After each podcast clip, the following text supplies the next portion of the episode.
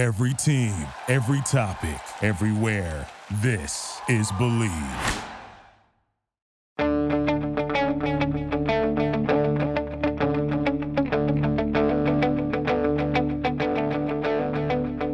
Ich warte seit Wochen auf diesen Tag und tanz vor Freude über den Asphalt. Als wär's ein Rhythmus, als gäb's ein Lied, das mich immer weiter durch die Straßen zieht. Komm dir entgegen. Hello and welcome to Gegenpressing, the Bundesliga podcast from the Football Grad Network. I'm your host, Bryce Dunn. And joining me, as always, is area manager and writer for Transfermarkt, Manuel Veith. Manu, how you doing? Yeah, I'm doing really well, Bryce. I had a week off and um, enjoyed my first week being vaccinated, going surfing in Tofino. So I'm well rested, um, ready to talk football, ready to for the Euros, and ready for um, more coaching changes in the Bundesliga because, you know, it's been like what, 10 days since the last one. So it's overdue, overdue. But how are you doing? Not too bad, I must say. Got my first vaccination, so I'm I'm quite happy about that. So all good, and uh, yeah, it's um, well, the football season ended rather well for uh, fans of certain clubs, I must say, which we'll get into. So I was quite happy on that note, but uh, it won't be long until we've got more football on our plate. But um, Chris is not joining us today. He'll be back soon enough, I'd imagine. But uh, joining Manu and I is very special guest Bundesliga journalist Stefan Bienkowski. Stefan, thanks very much for coming on the podcast again. How you been? Yeah, I've been good. Uh, I've also had my first vaccine, but because I had uh, because I lost a fight with a bread knife the other day, I also had to get a tetanus jab. So I'm just full of all sorts of jabs at the moment. But besides that, my spirits are high uh, and I'm in a good mood to talk about the football. Oh well, we hope you're okay. But you know, they always warn that carbs are bad for you, so you know that seems to be the case on this time. Anyway, so um, guys, let's um, let's get into the football because we've got plenty to talk about today. You'd think you, know, with the season ending, we'd be a bit stuck for topics. That's never the case, is it? So let's start here. German football uh, that they keep getting themselves in these positions. That could finish oh. it. Skhiri makes it five.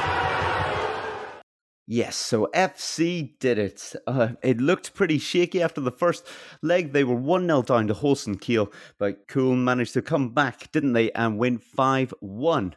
Yeah, I didn't know they could score five goals either, but three early goals has seen them stay in the Bundesliga for another season.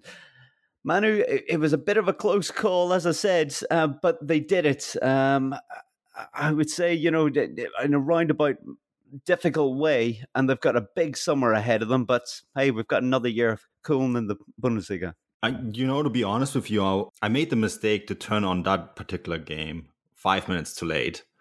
And it seemed like the first five minutes was really where it was at. Um, it was such a quick fire back and forward. And then I thought I was really surprised how quickly Kiel kind of collapsed from from then onwards, right? And especially after the first leg where Köln seemed mentally done. I mean, the the body language of the players after the first leg was um, horrendous. Um, Hector's interview with television as well, where he uh, was very aggressive towards the reporter.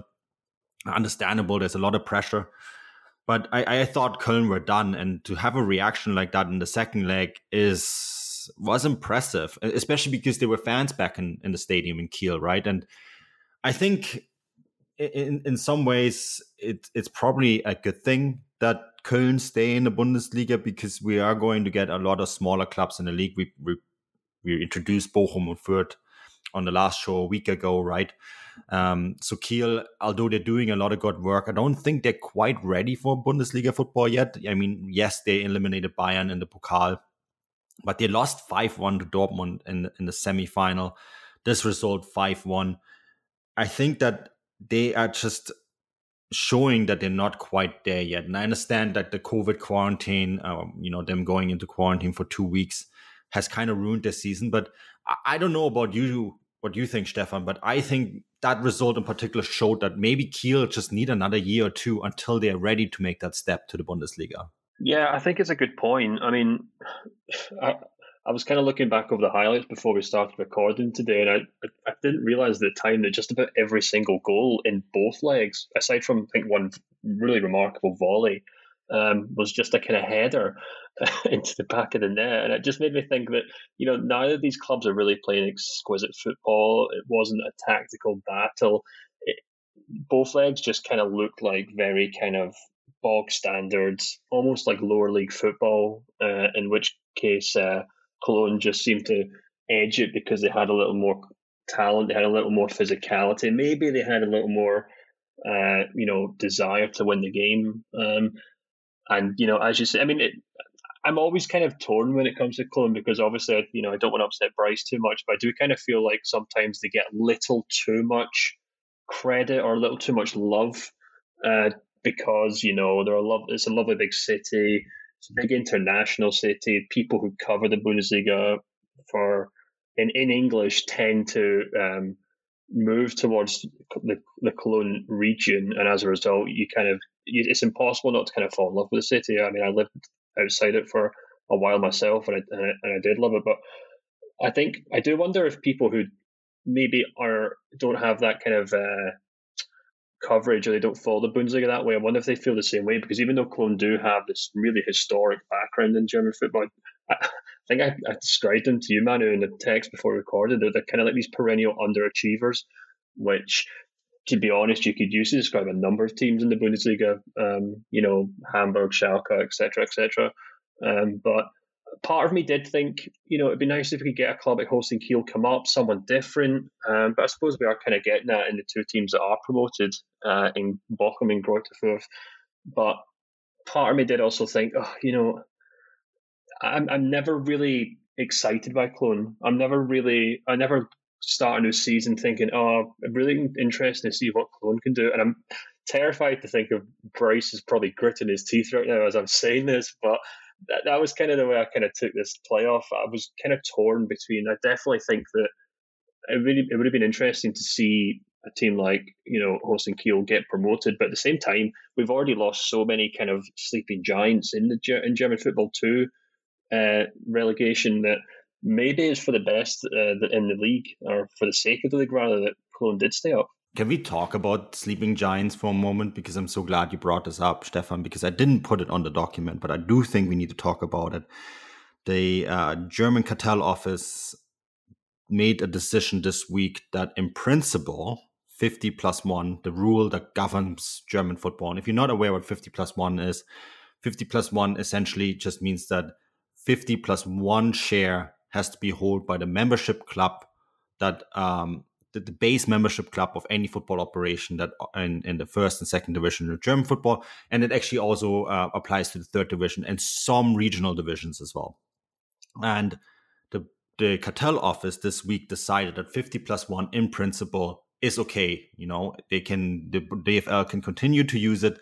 Um, of course, the the cartel office also said that there is issues that some clubs are exempt uh, Hoffenheim, Leverkusen, and Wolfsburg, right? And before anyone asks, no, Leipzig is not exempt. They are technically a membership club.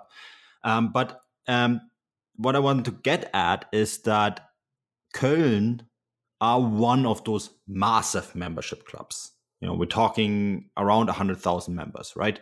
They're big. It's a really big club. And yes, the results on the field do not reflect that by any means, but they are a team that could probably fill out an 80,000 seat stadium on a regular basis because of the size of the city of Cologne, the importance of the club in the city.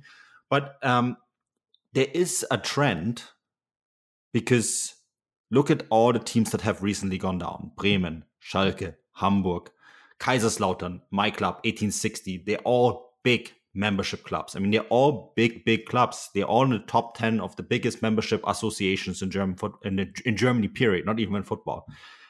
And that makes me think it's it's interesting that more and more smaller clubs that are not operated that way seem to make their way into German football, which makes you think, okay, well, uh, traditionalists are probably going to hate me say that, but maybe those smaller clubs are better operated because the members don't have as much of a say and there's little a lot less politics and unless you like a Bayern Munich, a Borussia Dortmund that have found a way because of the economic structures that they did put in place around that, we will see continue. We see the continuous dying of those big membership clubs. I think, and uh, Köln a great example because they have to turn it around.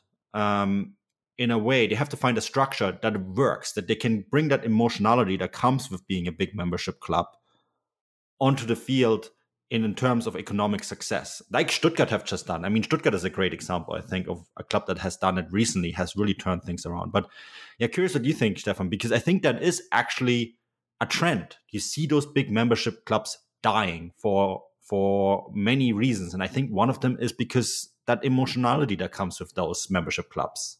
Yeah, it's a really interesting point. Uh, just when you were kind of as you were talking there, uh, I, the thing that kind of popped into my head was Schalke. And I was trying to f- kind of put my finger on what happened there. And I mean, I think you could write a huge book on the issues that Schalke have gone through over the last five, ten years. Um, but the thing that kind of stands out to me is, and, and maybe one of the things that does kind of hold back these huge member led clubs, or it's not so much the fact that they're member led, it's just that they're so well supported and they have these structures in place, as is common in German football, that they have these very elaborate structures to them that perhaps at a club like Schalke or maybe you know a Hamburg rings certainly I think there's parallels there. Maybe Cologne because you have so many different layers to these clubs that so many people are part of kind of then leads to this kind of huge bureaucracy at these clubs and then I do think a lot in a lot of these cases you get a lot of kind of um, power hungry men, because I'm going to say they are always men. They're always kind of middle aged men who who like the idea of being on the board at Schalke or Cologne or Hamburg. We've seen this with kind of businessmen in, who in the region, um, and you know, I, th- I, think if I could use one word to describe Schalke, and I think Hamburg is the same, is that they were so bloated with people who don't really know what they're doing, and if that's the case, it doesn't surprise me at all if a team that are really streamlined um, can basically skip through them to an extent. They can they can just go from A to B so much quicker because they don't have to do everything through committee. There's no politics really involved. Yeah, okay, maybe no one else likes them because they don't have these member-run associations. But um, I do wonder. I wonder if there's something in that. I wonder if the kind of the, the politics, which is just inevitable, inevitable part of these clubs being so kind of entrenched in their community, means that you the kind of negative side effects that is that you can get a lot of kind of local businessmen or even politicians who want to be a part of it because they know that it comes with a lot of exposure. Um, and that kind of seems to be the. I think that was kind of the downfall of Schalke and Hamburg. I don't know if I. I don't know if you'd put it specifically on them being members clubs, but I think you can put a lot of it down to the fact that um, they're so well supported um, that people then try to take advantage of that. Because, for example, no no no politician or businessman to an extent is really going to try and take over Hoffenheim or Leverkusen or I mean I know it sounds silly to say this, but Leipzig because they're literally run by a business, but you know no no local politician's probably going to try and elbow his way in there even if he could uh, if for for a national or regional uh, popularity contest. So that's just some that's maybe just another part of that. I, I, I think I think you make a really good point. Maybe to add that, and we can quickly move on, Bryce. Sorry about that, but a few years ago, I did an in depth article uh, for an American magazine called Howler, and it was about 1860 and the downfall of 1860 and the, the eventual collapse to the fourth division, right? And um, having grown up in Munich and having grown up in part of Munich that is very blue, um, you know, having gone to school in a part of Munich that is extremely blue and Giesing, I think that what I thought was really intriguing when I wrote this article, and I remember writing it and doing all the research and in-depth research is, and I always knew this being a fan and a supporter, but the amount of politicians that were involved in this club. I mean, you had the the uh, longtime mayor of Munich, Christian Ude, was a member of the board, and he was a member of the board because yes, 1860 are now in the third division, and from an outside view, if you do not grow up in Munich or in Bavaria, you think that's a small club. It's still the second largest club in in in Bavaria, right? And they're certainly the largest club in downtown Munich. And so that gives you an enormous amount of political clout. The problem is these people have no idea how to run a football club. And you see it with all the clubs that are run that way, that there's a lot of politicians and, as you say, local businessmen that sort of try to try to benefit from the popularity that comes with with these teams. And they promise all sorts of things to the fans. And in 1860s case that was you know being back in the bundesliga being able to compete with bayern. And you know then um, investors were brought in that even underlined those these promises more. And the members went along. They always went along because all they want to see is their club succeed. And i, I think that is an, an interesting point. And i think all these big clubs suffer from that. Every single one um, getting the exceptions are Bayern and Dortmund because they just simply do not let certain people into the club. And they're very well run, right? A lot of soccer people on there. But yeah, I think I think that is a very important point. And it's really interesting as 50 plus one is increasingly coming under fire. I, I know a lot of people celebrated this decision by the cartel office saying like, oh, it's in principle, it's fine. It's like, no, actually, they're saying it's not because there's exception rules, you know, and the DFL will have to react to that. And I'm really curious how how that's going to maybe lead to some change. And I'm not always sure whether 50 plus one, yes, it rescued us from the Super League, but it doesn't always help all of these clubs, and that's going to be an interesting one to follow. Yeah, well, to go back to Köln, uh, I must say, yeah, Stefan, you're you're probably right in that way. That it's not they're not a side that you particularly look forward to watching, and they, that's been the case for some time now. And I, I think with with them, they haven't been particularly pleasant on the eye since uh, Peter Stöger was there, and they managed to get a run into you know Europe, and even at that, it wasn't exactly the most exciting football, was it? It was just, uh, I think, effective. And I think this this summer coming up, you know, the the changes of coaches um, and also a sporting director, and there's going to be players leaving. You know, Bornauw's being linked away, Özcan's being linked away. Um, Skhiri probably won't stay there for much longer you just think you know, with having to replace all these players, and they're some of the better players I've just mentioned.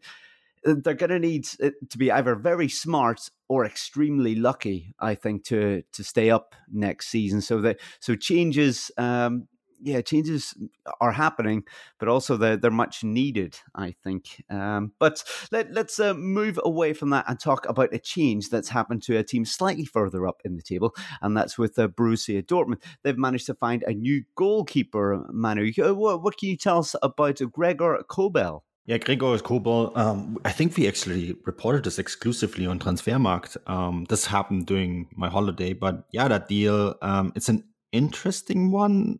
I think it's very much in reaction to Dortmund not being able to secure some other targets. Uh, Onana comes to mind, right? Who, who's under doping ban, and he was very much high up on the shopping list. And yeah, uh, Kobel for 15 million euros significant amount of money for a goalkeeper. It's the second most that was ever paid for for a goalkeeper in, in Bundesliga history. Um, the most expensive one is still Manuel Neuer, who went for 30 million euros from Schalke to um, Bayern Munich. I'm not 100% sure about the signing. I think Kobel is a goalkeeper with a ton of upside. I think that he's done very well for VfB Stuttgart. And um, what I am worried though about is that I don't necessarily know whether he is an upgrade to Roman Bürki. It reminds me sort of when Roman Bürki was signed by Borussia Dortmund from Freiburg in the first place, and you thought, okay, well, there's a goalkeeper, is very good, plays plays had some really good numbers for for Freiburg at the time. And um, you're going to think he's going to develop into this really excellent goalkeeper, you know, like this kind of Jan Sommer kind of type goalkeeper and it just never happened. And with Kobel, you see you see the foundations are there. He's he's better with his feet than Hitz or Bürki. I think he's better aerial too. He has more shots to stop, obviously playing for Stuttgart. But is is this the end of the line for his development, or is he actually going to improve significantly to be a huge upgrade on that position, the sort of upgrade that they need? And we're going to talk about goal impact in a little bit, but I had a, nice, interesting chat with goal the guys from goal impact, and they they pointed out to me that the easiest place to upgrade a team is the goalkeeping positions because goalkeepers are usually cheapest cheapest players to buy in, in your 11 that you field. And they give you the most amount of impact in terms of points added to your to your team. And that's the question. Is Kobel going to add those extra 10 points that Borussia Dortmund need? That Bayern Munich get every year from Manuel Neuer? Is Kobel going to add that? And I think that's where I'm going to hand it over to Stefan. What do you think, Stefan? Is he going to add those extra 10 points that Borussia Dortmund need to finally dethrone Bayern Munich from the top of the table? That's that's a huge uh, expectation to put on him. Is he as good as Manuel Neuer? That's a question no German goalkeeper ever wants to have placed uh, at their feet. But you know, I, I actually I was kind of nodding along with what you were saying there. I don't think Kobel is you know I don't think he's a world beater. Uh, I don't think I, I don't think he's like a, for example, a world class goalkeeper. Uh, although of course he's very young and he's, he's got he could, go another ten years before he hits his prime, for example. But um, I, I, I, do kind of feel like this was kind of a necessity, though. Um, you know, I think whether he can add an extra ten points to, to Dortmund's season is maybe the wrong question. Maybe the better question is can he mitigate the 10 points that Bürki probably loses for Dortmund every season? So I don't expect him to really win games the way that Manuel Neuer does for Bayern, but if he could just be a competent goalkeeper, if he could just be a, a boring, solid shot stopper, a guy who can hook balls out of hook crosses out there, a guy who can from time to time not hit clear uh, clearances or goal kicks straight to an opposing striker. If he can if he can if he can prove to be a goalkeeper that doesn't have a clanger in him every three or four games, then he'll prove to be a better goalkeeper than Robin Bürki, and that could have a huge difference for for Dortmund because although I think Bürki, I was chatting to about this third day actually, I feel like Bürki kind of had the way he was kind of his his form has gone at Dortmund is he, he was in peaks and troughs, and I feel like whenever he after he went through a really tough period, he usually came back and had a really good spell of games, and it proved just about enough for obviously the people at Dortmund to say at the end of the season, oh well you know, all in all, he probably balanced things out. But I think a team like Dortmund really need to have a goalkeeper they can rely upon. I think has a huge impact on that defense. Um, and yeah, I'm not sure if he's going to be a world beater, but I think Dortmund obviously think a lot of him because uh, 15 million pounds might not seem like a huge amount of money in the wider world of European football, but I think it's quite a lot of money for Dortmund this summer. Uh, and to obviously get this deal done early shows that they've had this in the pipeline for some time. Um, and I think it's obviously a goalkeeper they rate very highly. And I think I think he will be an improvement on Bürki. Whether he can be their Manuel Neuer, uh, I'm not quite sure yet. Switching one Bundesliga side to another seems to be uh, something that's not happening with players as much as is happening with coaches at the moment. Uh, the top eight Bundesliga sides changing their coaches this summer uh, bar one, that is, uh, apart from Union Berlin. So let's talk a little bit about Oliver Glasner leaving Wolfsburg. That's right, that we're in the Champions League for Eintracht Frankfurt.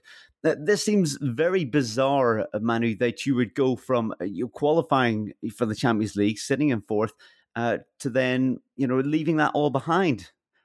Tell us a little bit about maybe his idea thinking for this, and what exactly are Eintracht getting with Oliver Glasner? Is it bizarre though? I mean, come on, Bryce. Have you followed this league over the last month? the, the the coaching changes. Oh my word.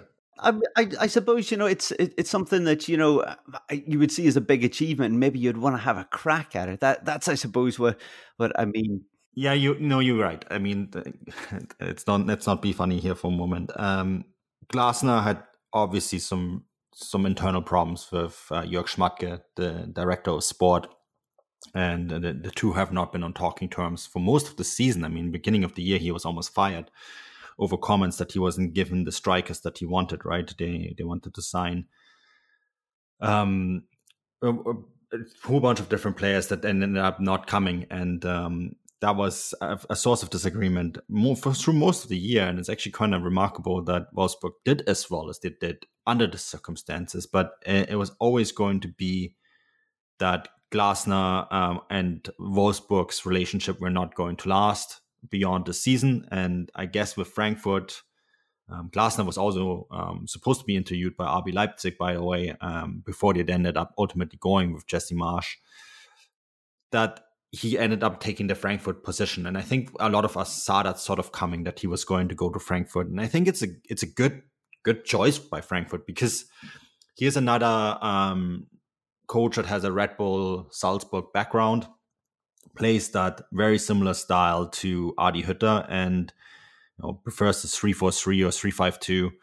Um, gets a lot out of his team and um, you know, got a lot out of a Wolfsburg side that Stefan before the podcast pointed out, uh, flying very much under the radar. And I think for Frankfurt, mm, this is the coach that they need. You know, he is going to carry on that legacy very well.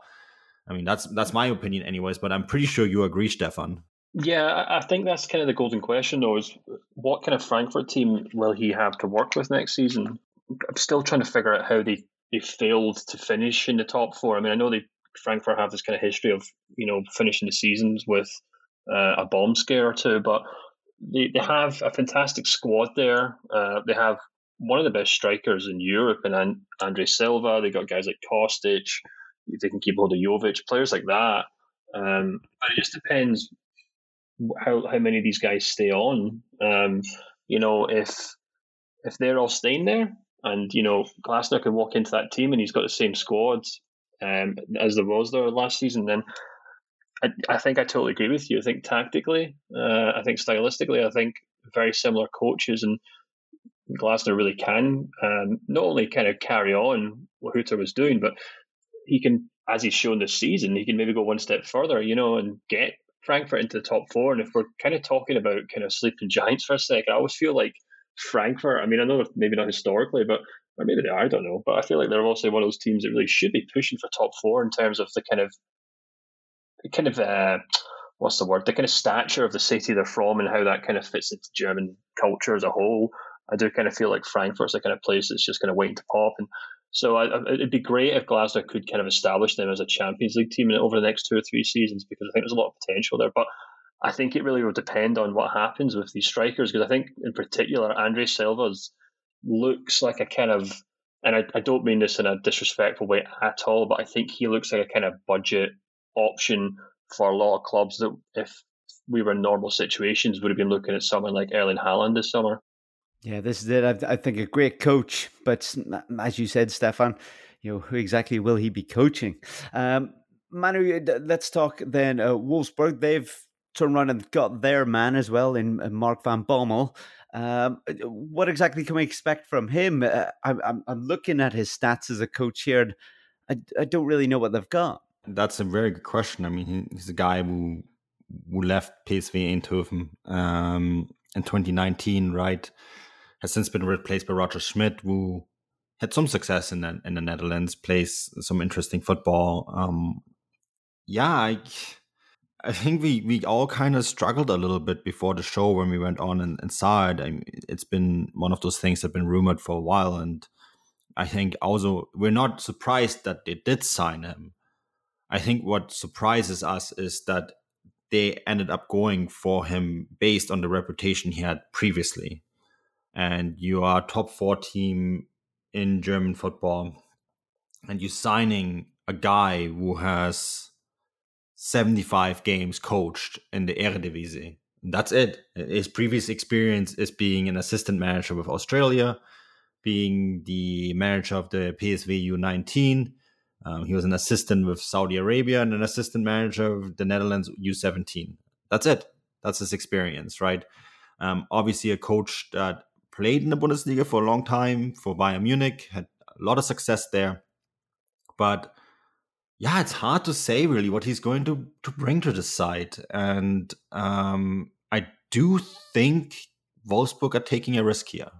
Stefan, I mean, do you agree that this is a bit of a risk? Uh, is is there anyone that you thought would have been a more obvious candidate? Uh, yeah, I, I, definitely do think it's a risk. i am I'm not entirely sure what Van Bommel kind of offers on paper that really enticed Wolfsburg.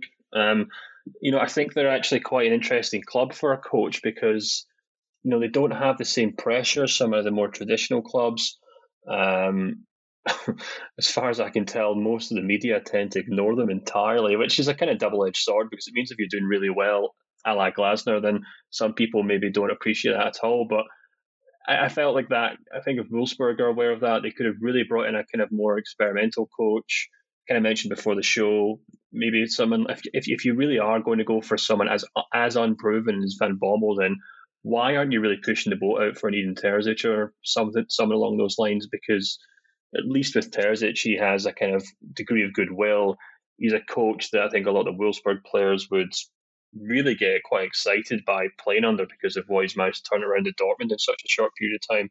Um, but I mean, I'm, I'm sure Manus probably would tell tells here that there was no chance of him ever going there, which is fair enough. And uh, he's just kind of a stopgap. I think there's plenty of kind of younger coaches that they could have maybe uh, went after, but it uh, maybe it just kind of shows the pool that Wolfsburg don't really have anymore. Once upon a time, they maybe could have went for some really top end head coaches and swayed a few heads in the Bundesliga, but now, I mean, this appointment really makes me think they're maybe scraping the bottom of the barrel there.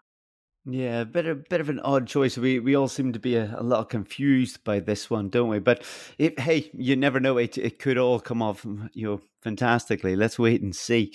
Um, Manu, we, we talked about uh, Glasner going to Eintracht Frankfurt, and we don't exactly know whether all the players that you know are there in the squad at the moment will be there at the start of the season. What about Wolfsburg?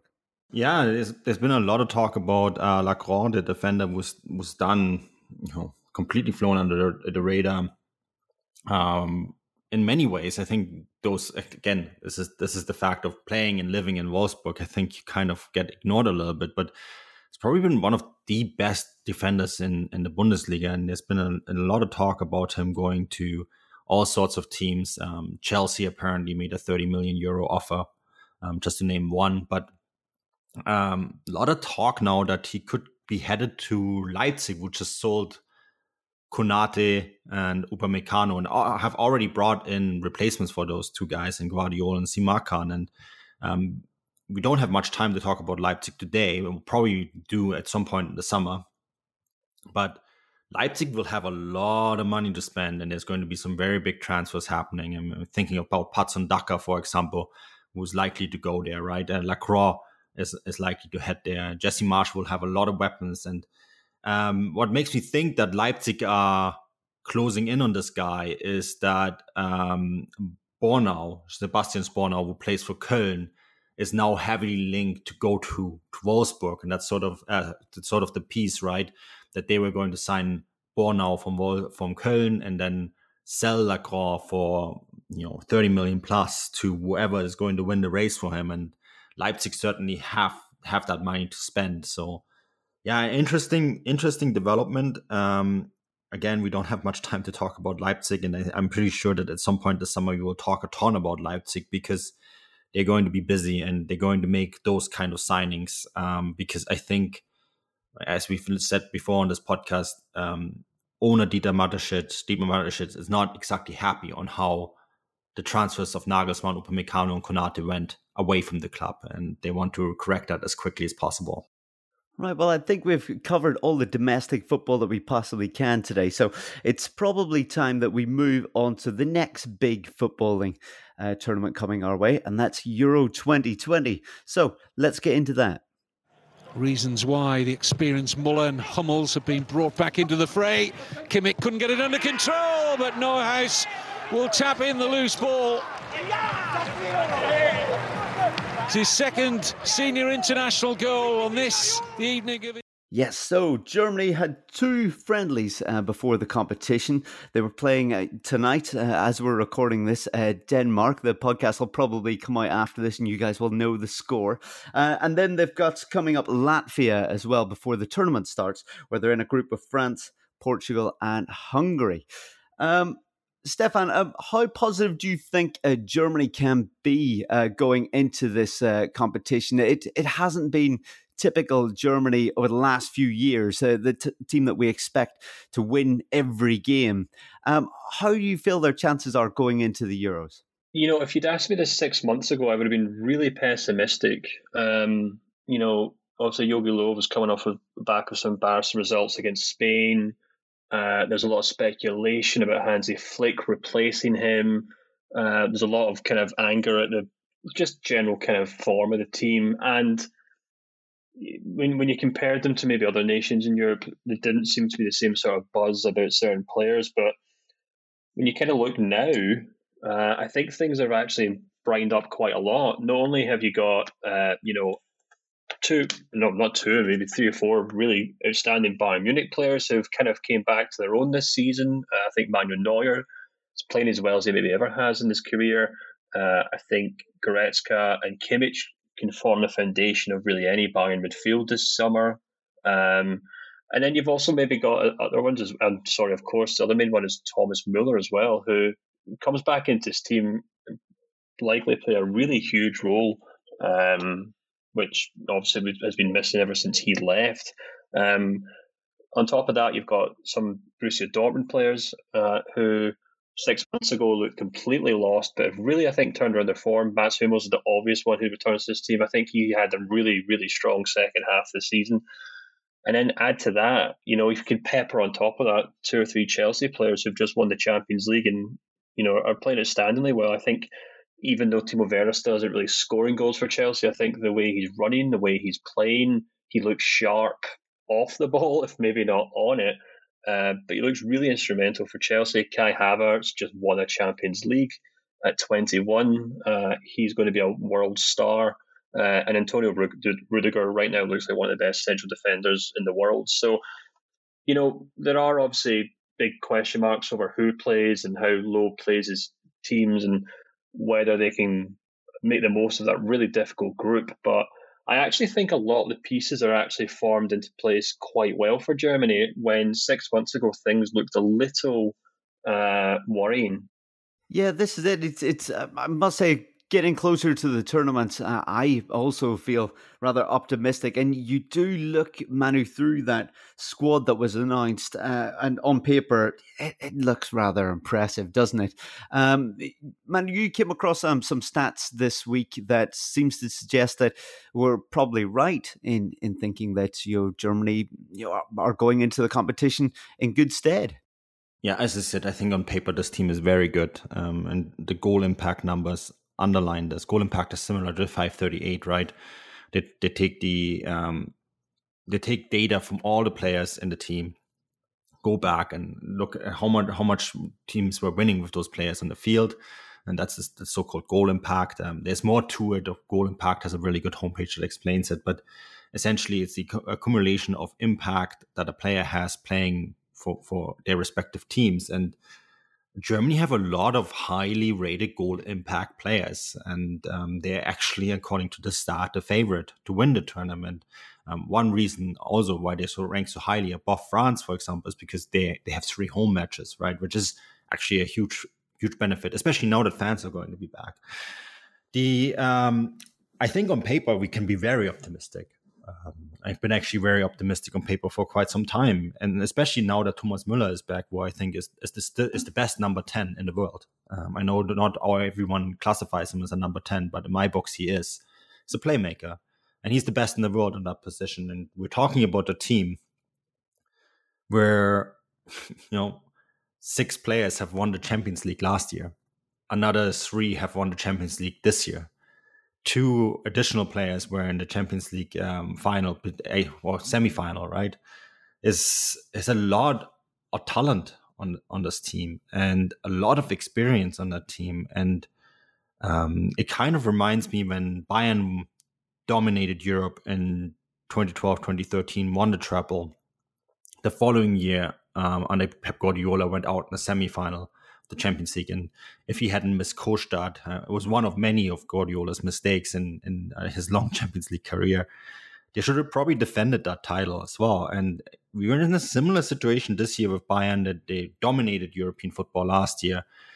Actually, really dominated European football this year too. I actually do think that if Bayern had knocked out PSG, they would have probably defended that title because Lewandowski would have been eventually back, right? And so you're looking at a team that's that's very very good. I think the X factor. I'm curious what you think about this. Is uh, Joachim Löw, Stefan? I mean, Joachim Löw is the X factor. Is he going to do a Pep Guardiola on us? Is he going to overthink this? I mean, I think all of us on this podcast could probably field the best eleven and would get the three results we need to get out of the group stage and go deep into this tournament because we would just basically football manage this and put the 11 best players on the field. But is Joachim Löw going to do that? That's the biggest X factor of it all. Like, is he going to have the guts to bench someone like Toni Kroos, who is not Germany's best central midfielder anymore? That is, I think, the big question. Yeah, I think I think you've hit the nail on the head there. I was about to mention Toni Kroos. I think he'll be the main one because you kind of look at that midfield and um, you you, you kind of want to say Goretzka, Kimmich. You have to stick stick them together after what they've done at Bayern. And then, unlike Pep Guardiola, you pay you play Gundogan as even perhaps even more forward player. Although, having said that, don't know how he then worked alongside Muller in that kind of number ten role. But I, I, I think I think you're absolutely spot on. To be perfectly honest with you, I think one to eleven. I think uh, Bayern. I think Germany. Sometimes it is just Bayern. Uh, I think Germany have a team that could really rival anyone. I think maybe in terms of depth, they maybe struggle a little bit, but that will really come down to how Löw picks his team, who who who, who he swaps if there's injuries. Uh, I mean, I'm looking at the team uh, for obviously the game against Denmark, and you know he's, he's decided to stick Neuhaus in midfield obviously because it's a friendly match, and Ginter Süle in the back line as well. Um, so you know he's obviously even at this stage looking at alternatives and whether he plays a back three, whether he plays a back four. Uh, who does he does he kind of swamp the midfield because that's where Germany's strengths lie? Um, you know, does he if he goes for a four three three, he's really putting a lot of emphasis on players like Sané, who you know hasn't had a bad season at Bayern, but I'm still not entirely sure he's ready to properly lead that line. Um, and this kind of goes back to how important Thomas Muller will be for this team. I really think um, if Bayern, or, I keep calling Bayern, if Germany are going to, uh, if they're really going to click into gear and score goals, uh, especially if Timo Werner's playing up front, it really will depend on Thomas Muller.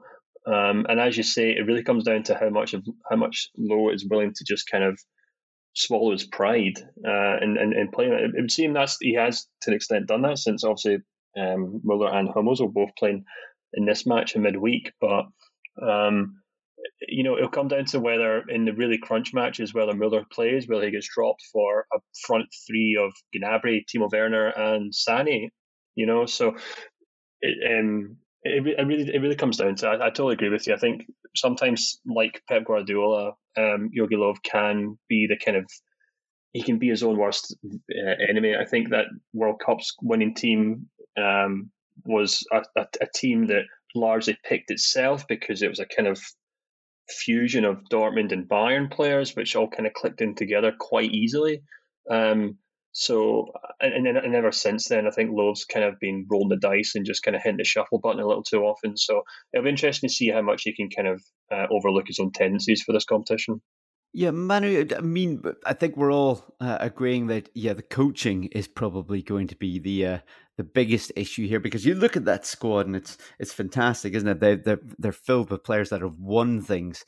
Uh, there's experience, there's youth, there's speed, there's there's everything in there. But um, if if I if we were to be really picky uh, and leave the coaching to one side, is there an area that that Germany are particularly weak? You know, have have they brought up too many right backs like some other nations? Um, I was a couple months ago really worried worried about the centre back um, about center backs. And now, what Thomas Tuchel has done with Antonio Rüdiger at Chelsea is remarkable. I agree with Stefan. He's been one of the best center backs in the world lately. And all of a sudden, you have a solution there.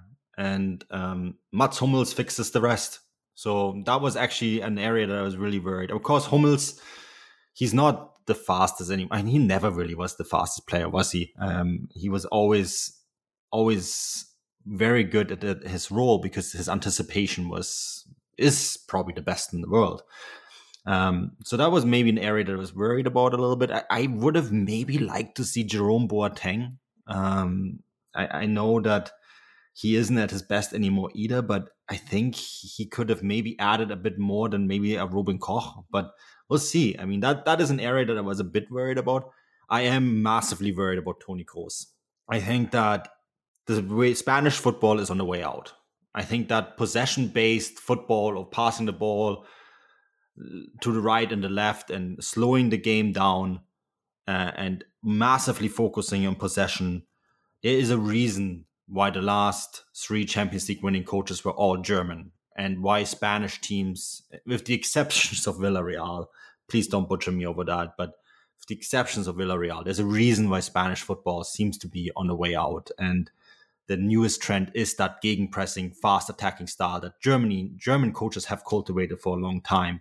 And then you will say, okay, Löw is German, but uh, he is very much in that Spanish school of thought, isn't he? And that makes me really worried about Toni Kroos. And I think, I think we have the right players in midfield, but it really comes down to whether or not he's going to use the right players. Yeah, we'll just have to wait and see, won't we? It's um, it is um a little concerning that the uh, the coaching side of things um, seems to be what everyone's pointing towards going into the tournament. But um, yeah, I think um, I think we've covered a lot ground uh, today on the uh, podcast domestically and going into the Euros. We will try and um, put together a few uh, Euro uh, podcasts. I think reactive ones, maybe you know, as we go through the tournament. And yeah, I suppose that leaves me to say um, thanks, uh, Stefan, for coming on once again, and we'll certainly get you on before Scotland face uh, Germany in the final. I promise. Um, as yeah, hopefully you get that finger sewn back on too.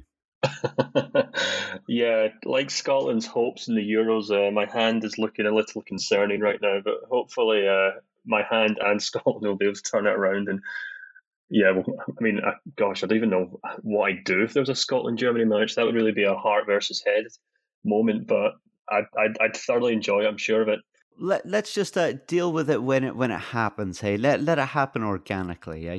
but uh, thanks very much for coming on and thank you for listening uh, on behalf of uh, manu stefan and myself. We'll be back before you know it and yeah we'll certainly do some europods uh, when uh, we can as often as we can. I've been your host bryce dunn and auf wiedersehen